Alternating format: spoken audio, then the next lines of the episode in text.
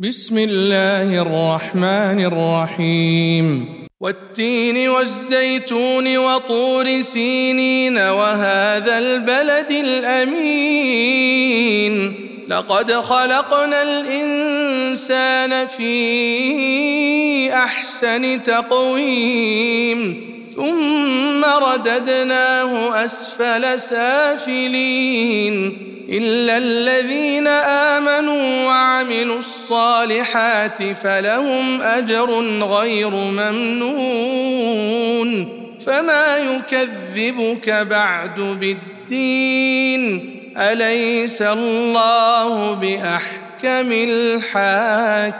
الحاكمين.